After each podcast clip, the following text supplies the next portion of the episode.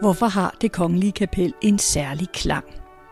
Hvilke traditioner og forpligtelser fører der med sig, når man er medlem af verdens ældste orkester? Og hvorfor er det vigtigt at huske at drikke en fyreaftensbajer med sine kolleger i ny og næ? Denne tredje udgave af Overture handler om det kongelige kapel, verdens ældste orkester, som kan føre sine rødder tilbage til 1481.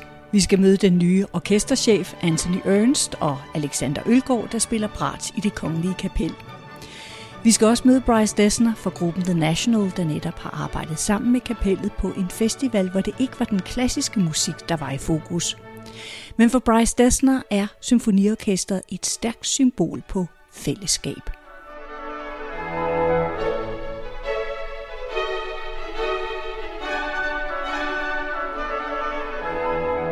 Du lytter til tredje del af Overture, en serie, som er lavet i samarbejde mellem Radio Klassisk og det Kongelige Teater, og som er tilrettelagt af Katrine Nyland Sørensen.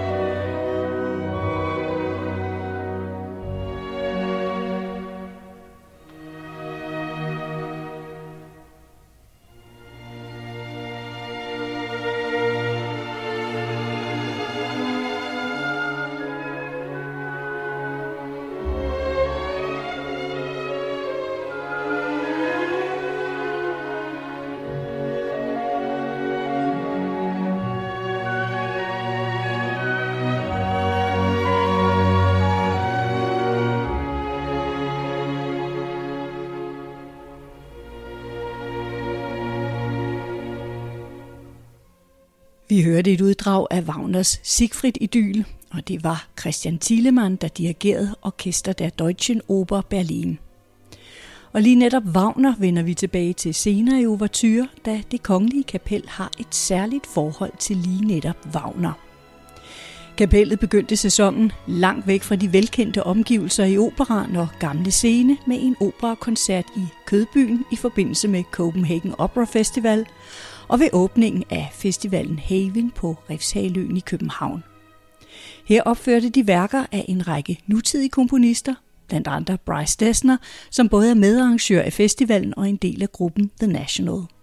Selvom Bryce Dessner efterhånden har opført sit værk St. Caroline by the Sea med mange store orkester rundt om i verden, så synes han, at det kongelige kapel har en særlig detaljeret og smuk klang. Really, uh, it's such an incredible ensemble they have. You know, when you work with this level of, um, I perform with many great orchestras, but um, they're definitely uh, un- unbelievably detailed and just have a beautiful tone and sound and clearly one of Europe's great orchestras. So it's a real honor to get to do it and that they're dedicating their time with full instrumentation and, and the top players to come do something like this is quite um, extraordinary, I think. Do you get a new perspective on your own music when you are playing with an orchestra like this? And that's always good for me. The orchestra rehearsed yesterday without us, so they'd already sort of shaped the piece. It's a piece that I've we've played many times with orchestras, many different, you know, American orchestras, German orchestras, Australian orchestra. You know, so it's interesting to hear it with different uh, groups and um, and to play it here. It's very precise and then very soulful. Bryce Dessner er ikke i tvivl om, at det kongelige kapel med sin særlige klang er et af Europas bedste orkestre. Han har efterhånden arbejdet sammen med mange store symfoniorkester, og for ham bringer symfoniorkester evig fascination. Symfoniorkester er som en levende krop, som en levende organisme af lyd, hvor musikerne konstant lytter til hinanden og interagerer med hinanden. Symfoniorkester er et stærkt symbol på fællesskab. Noget, som vi godt kan bruge i tider med stærke politiske spændinger.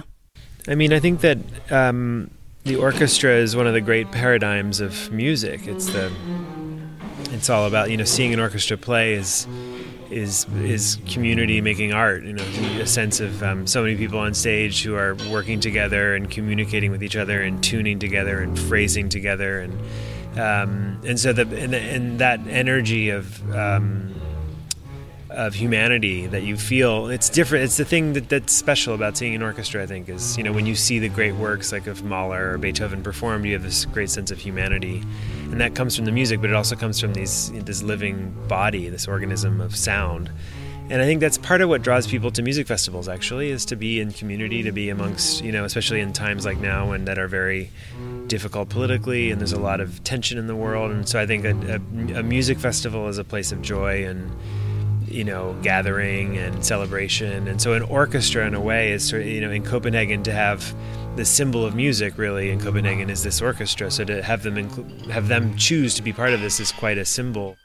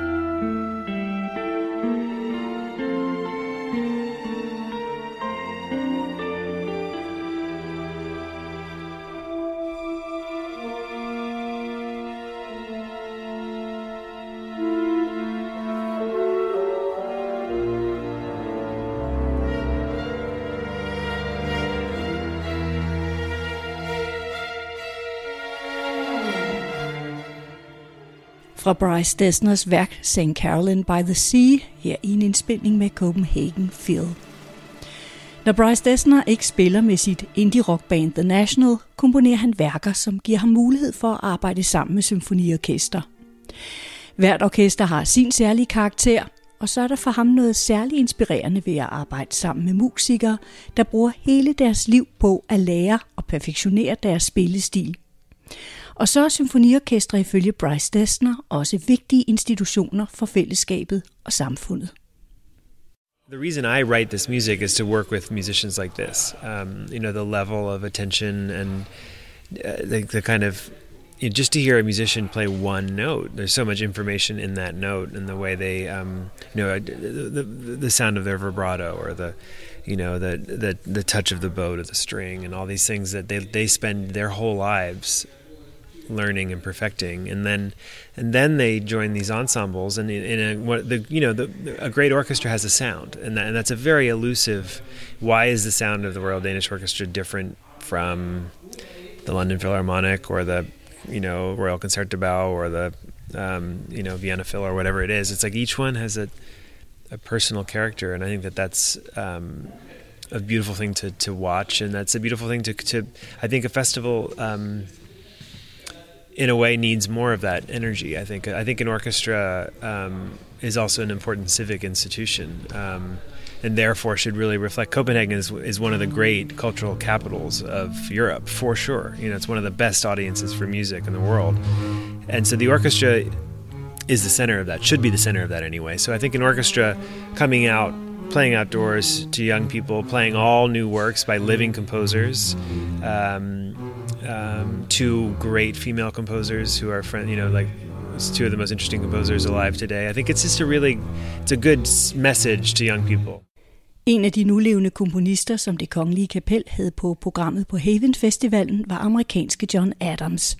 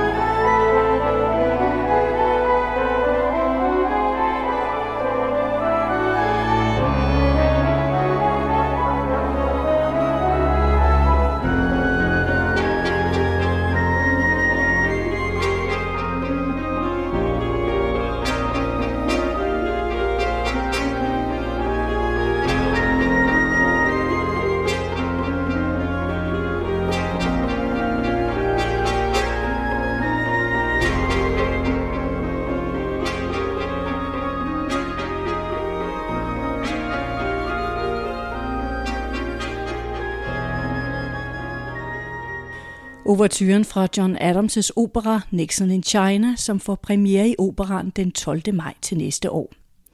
Alexander Ølgaard spiller brat i det kongelige kapel, og så er han i øvrigt også kapellets tillidsrepræsentant. For ham bliver Nixon in China et af operasæsonens højdepunkter. Jeg glæder mig til operaen Nixon in China, som har premiere til foråret, og som øh, er iscenesat af vores egen operachef. Øhm, og det er, øhm, eller den er instrueret af vores egen operachef. Øhm, og det er jo en, øh, en opera, som jeg ikke kender så godt endnu, men som, øh, som jo behandler øh, Nixons besøg i Kina i starten af 70'erne. Og det er om end ikke en aktuel politisk begivenhed, så øh, en begivenhed med mange øh, paralleller til i dag. Og, så, og måske også en begivenhed, som en stor del af vores publikum har en form for erindring om. Øh, og øh, John Adams musik er jo fascinerende. Det er, han er en af minimalisterne, og øh, hans musik er ret let at lytte til, selvom det er skrevet i, i 1970'erne. Øh, så det ser jeg virkelig frem til, øh, også fordi at det er jo øh, politisk stof, og jeg er spændt på at øh, se øh, instruktørens take på, hvordan øh, massemorderen Mave bliver, øh, bliver karakteriseret i den. Når du sidder med sæsonprogrammet, er det sådan, hvor du så bladrer igennem og tænker, hey, det her det bliver fedt, det her det bliver måske, ah, det kan blive en udfordring, eller det her det er måske sådan rutinearbejde eller sådan noget. Foregår det lidt på den måde? Er det ligesom juleaften? Ja, det er det. Det, øh, det, det, det, det kan man godt øh, sige på den måde. Der er jo vist ting, som vi kender ud og ind. Der kommer også La Bohème, som er en skøn opera at spille, og som jeg måske har spillet 50 gange. Jeg har måske spillet den forestilling øh, 50 gange. Så den, øh, den ved vi fuldstændig, øh, hvad er og hvad vi går ind til. Det er endda en genopsætning, så der er ingen overraskelse der. Øh, så kommer der øh, et projekt, eller en produktion, som skuespillet Amadeus, hvor kapellet er med på scenen øh, i kostyme.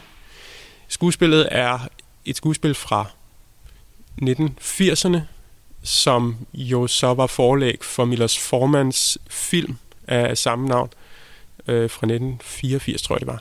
Øh, og øh, det sjove for os i den produktion, det er, at øh, vi er med skuespillet igen. I rigtig gamle dage, der var øh, kapellet med til stort set alt, der foregik på det, gamle, øh, på, på, på det kongelige teater. Og øh, det vil sige, at øh, også alle mulige skuespil og vaudeviller, øh, lavede vi musik til. Øh, det har så siden ændret sig, sådan så vi nu øh, er koncertorkester, opera og balletorkester. Men det er sjovt at genoptage den tradition, sådan så vi faktisk er overalt i, øh, i hele huset. Det er den 18. januar, at Amadeus får premiere på Gamle Scene. Den 8. februar er der en koncert med kapellet i Operan, som Alexander Ølgaard ser særlig meget frem til. I foråret er der en kapelkoncert, som jeg tror, at man har navngivet øh, på ridderfærd med det kongelige kapel. Øh, og det er en koncert med to store værker, som har noget ridderligt over sig, begge øh, to. Der er dels Richard Strauss øh, tonedigt øh, Don Quixote, hvor der er en cello-solist, som, øh, som afbilder øh, Don Quixote, og så er der en bratsch-solist, som afbilder hans øh, væbner, Sancho Panza.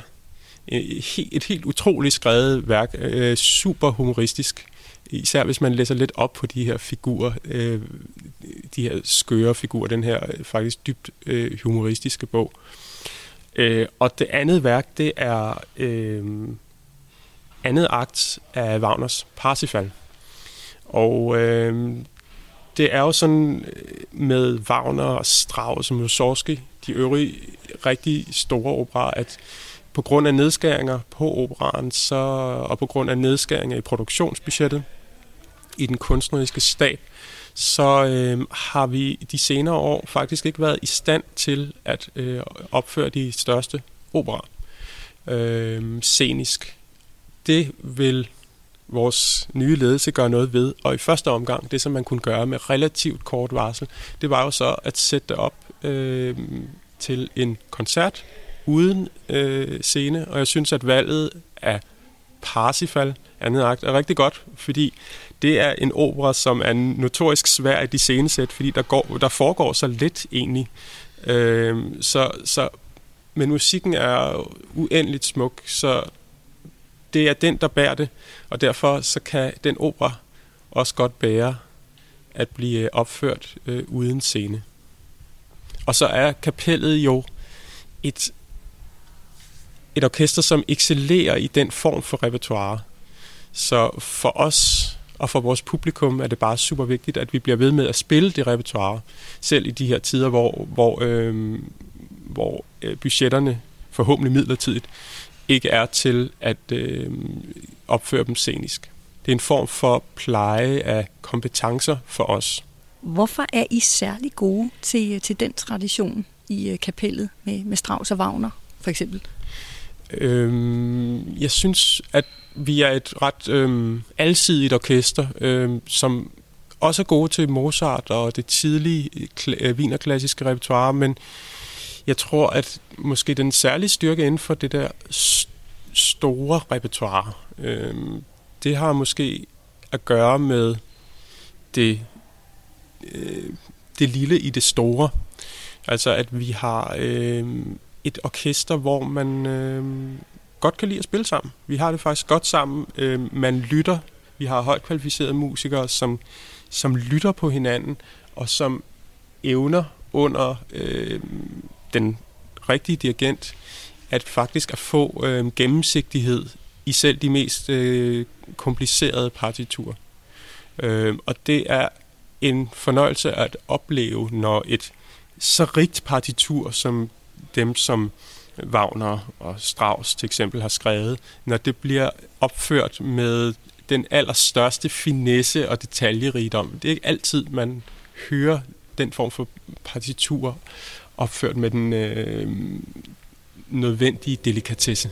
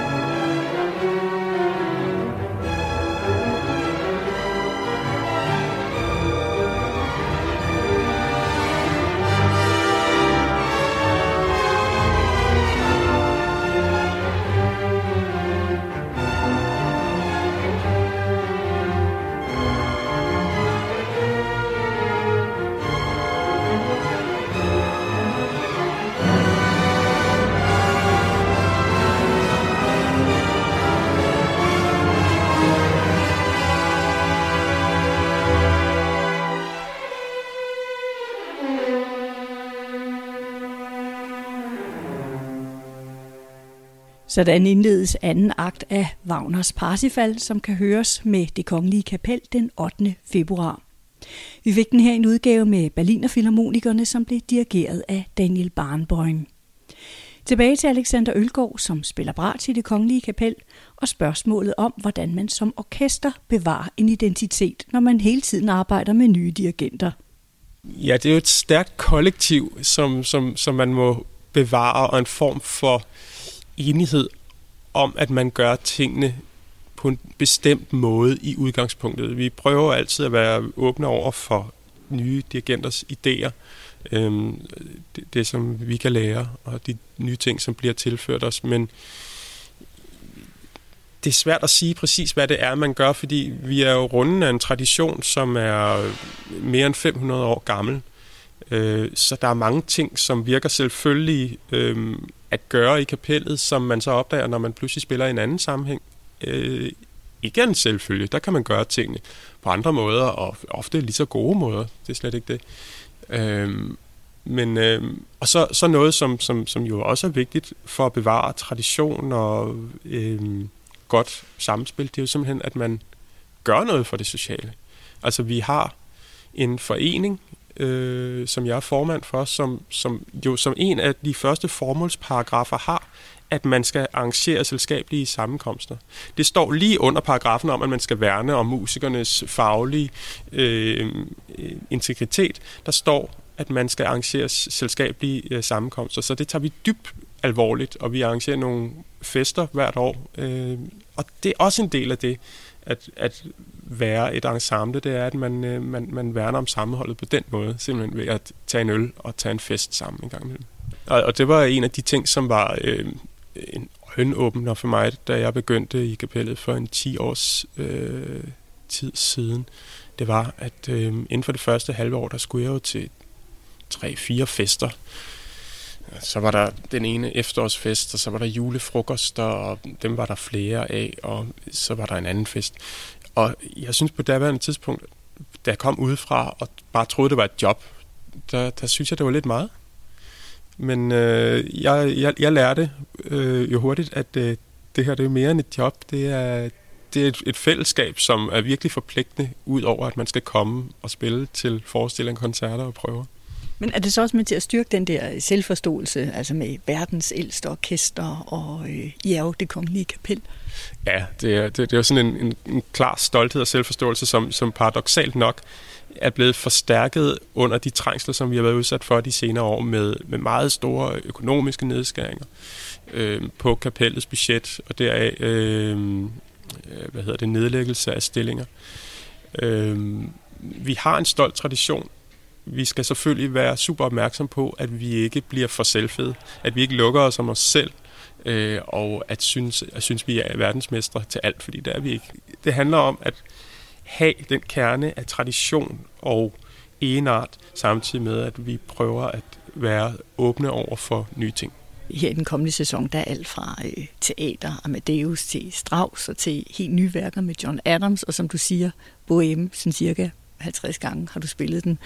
Øhm, kan du nogle gange blive øh, grebet af en opera, når du sidder og, øh, og spiller? Altså, hvor opmærksom er du på det, der sker op på scenen? Du kan jo god grund ikke se det, men vi har jo... græder du lige så meget om Bohème? Jeg har set mange gange, jeg synes altid, jeg kan tude alligevel.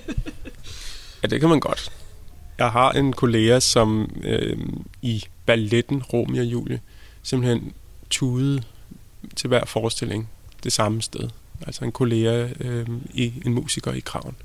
Og det er jo meget rørende. Man kan godt blive grebet. Musikken er fantastisk.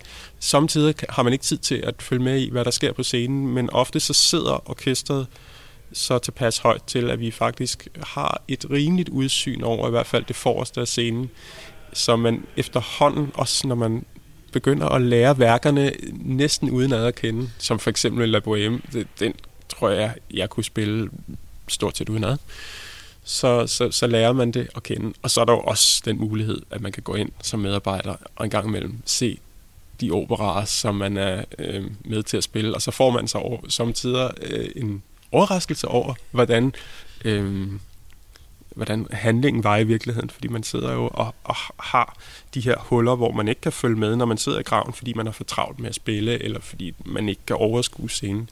Så det er en rigtig god idé for os, at lige gå op og se den øh, forestilling, øh, som, vi, som vi selv er med til at spille. Om ikke andet, så for lige at få lidt styr på, hvad det egentlig er, vi medvirker til.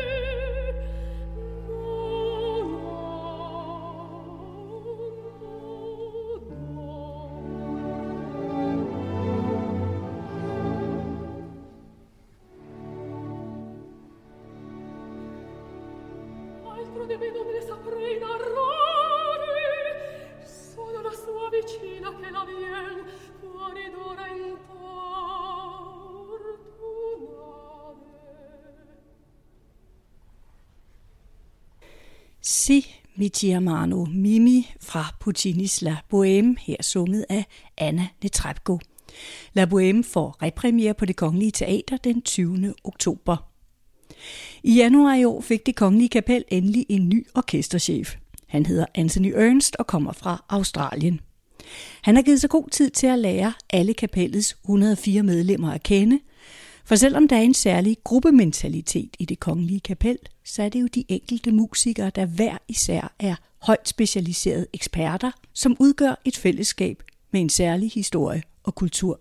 as it always is in a situation like this, it's a very steep learning curve. Uh, you meet a lot of people, particularly when you're running an orchestra. It's 104 musicians. It's a, a lot of people to get to know, and I've wanted particularly to actually get to know them individually as well, because I think one of the things that's very important in an orchestra is there is a a group mentality of a large group, but there's also the the really specific individuals who make it up. And in an orchestra, you're dealing with every individual being a highly talented expert in their field uh, and people with a lot of experience and a lot of knowledge not only of their instrument and of the music, but in this case also of the orchestra itself and its history and its culture.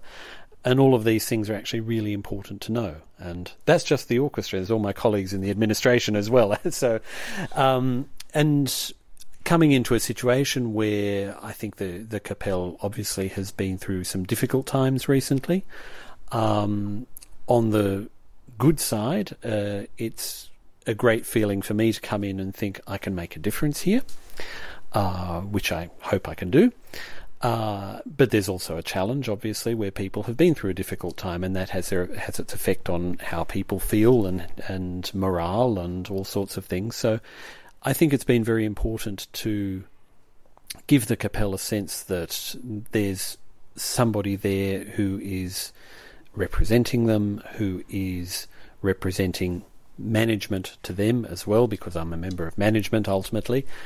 Um, but also, I think one of the things that's important about an orchestra, any orchestra, is that to people outside an orchestra, orchestras can seem somewhat strange and mystical with all of their sort of secret rituals. And it's kind of important to have somebody who can explain to the outside world what it is an orchestra does and why it does it that way. Det kongelige kapel har været igennem en tumultarisk periode med nedskæringer, hvor de sidste år valgte at gå ned i løn for at undgå fyringer. Som ny orkesterchef spiller Anthony Ernst en vigtig rolle ved både at kunne fortælle kapellet, at de har en, som repræsenterer dem i det kongelige teaters ledelse, og ved at forklare verden udenfor, hvad et orkester er, og hvorfor de gør tingene på en særlig måde. For ofte kan symfoniorkester fremstå fremmedartede og lidt mystiske overfor udenforstående med deres tilsyneladende hemmelige ritualer. I kapellet føler musikerne et stærkt tilknytningsforhold til orkestret og til kollegerne. I mange orkester er det ikke altid en selvfølge. I think one of the things that was really interesting talking to the musicians individually is no matter what the organization or the, the, the body of musicians, the capella, has been through in the last few years, um, it's very clear that they individually have a tremendous sense of attachment to this this this orchestra, you know, um, an affection as well. I mean, uh, for for the orchestra as a body, and also for their colleagues, and that's that was a wonderful thing to see. Really, that uh, you can have great orchestras where people don't get on or don't or are, grumpy about things or, or um, but this orchestra actually is full of people who are in themselves enthusiastic and motivated and love what they do, which is, again, it's a wonderful point to start from. There's certainly a, a real sense of solidarity there, but I think solidarity is, is at base a good thing. I mean, it's, it's great that they have that and, uh, that the, the, the difficulties that is, that have kind of brought them together, uh, is also the foundation for a really positive next stage of development, which is bringing that sense of solidarity back into the theatre as part of its as, as, as you know where where the Capelle should be, which is which is the foundation and heart of the theatre, because you know without the Capelle you can't do opera. There's a lot of ballet you can't do, and we all realise that, you know. And I think everybody everybody really understands that that it's an important thing that the Capelle is perceived to be at the centre of the theatre, feels that it's the centre of the theatre, and that the theatre feels that the Capelle is at its heart as well. And I think that's that's something that is really reliant, in a sense, on that sense of solidarity that the Capelle has, mm-hmm. uh, and and also the motivation that they have to actually be of service to the theatre, which I think is something that with this with what we have now, I think, which is a, a, a much better basis of, of trust and mutual understanding. I think it's it's uh, on a very good path actually. Fordi det kongelige kapel har været igennem en temmelig stormfuld periode, er der et stærkt sammenhold mellem musikerne. For Anthony Ernst er det et rigtig godt udgangspunkt for at føre kapellet videre ind i fremtiden og bringe det derind, hvor det skal være, nemlig som teatrets hjerte. For er der ikke musik, er der heller ikke opera og ballet. Vi skal nu lytte til det kongelige kapel i en indspilning af Bruckners 8. symfoni.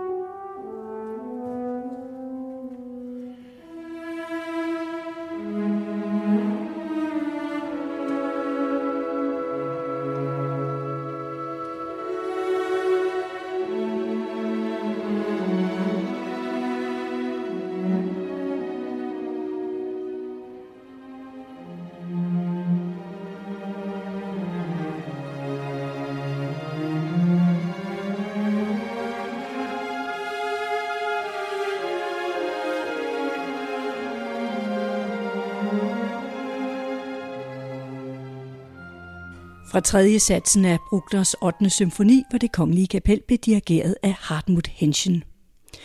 Nu er der flere gange i denne udgave af Overture blevet refereret til den særlige klang, som det kongelige kapel har. Så nu må vi hellere få orkesterchefen til at beskrive den, for det handler både om tradition, om instrumenter, der går i arv, og at orkestret ikke har skiftende musikchefer med skiftende smag. One of the first things that people talked to me about when I arrived was the Kapellklang, which I, I, I absolutely, absolutely believe in. Well, it's not a question of belief. You can hear it. You really can.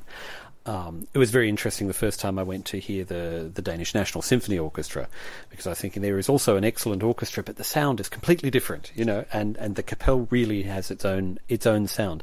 Um, I mean, we recently recently released a recording of the Bruckner Eight that we did last year, and you can hear it in that. You really can, and that's the kind of repertoire where it shines best the the the orchestra clearly has a, a, Wagner and Strauss tradition, you know, and that's something that we very much want to be able to to maintain as best we can. But the thing that is extraordinary about this orchestra is not just its sound in particular repertoire, it's the fact that it can cycle through so much different repertoire.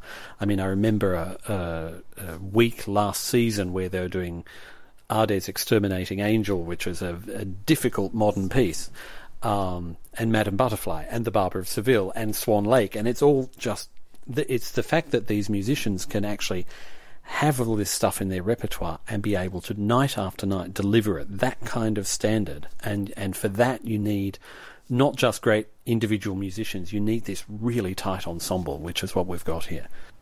It's a it's a very even sound. So you have some orchestras that you you get a real sort of strong bass or rhythm, and you have some orchestras. Uh, I think the Staatskapelle Dresden that are known for the shine of the the upper strings. When you hear the Kapelle play a chord, the sound is just perfectly blended all the way from top to bottom, you know, and and it's that that tightness of ensemble because they're an orchestra that accompanies. They listen to each other and and so and they work with each other. And because their tradition also is to have a chief conductor yes but they don't have a music director like you will have with a lot of European orchestras where a music director will come in and say I want the orchestra to sound like this. And it'll change from era to era depending on the music director. The Capelle doesn't work like that. The Capelle is responsible for its own sound, and the musicians themselves are very aware that it's their responsibility to cultivate and maintain that sound and to pass it on to the next generation.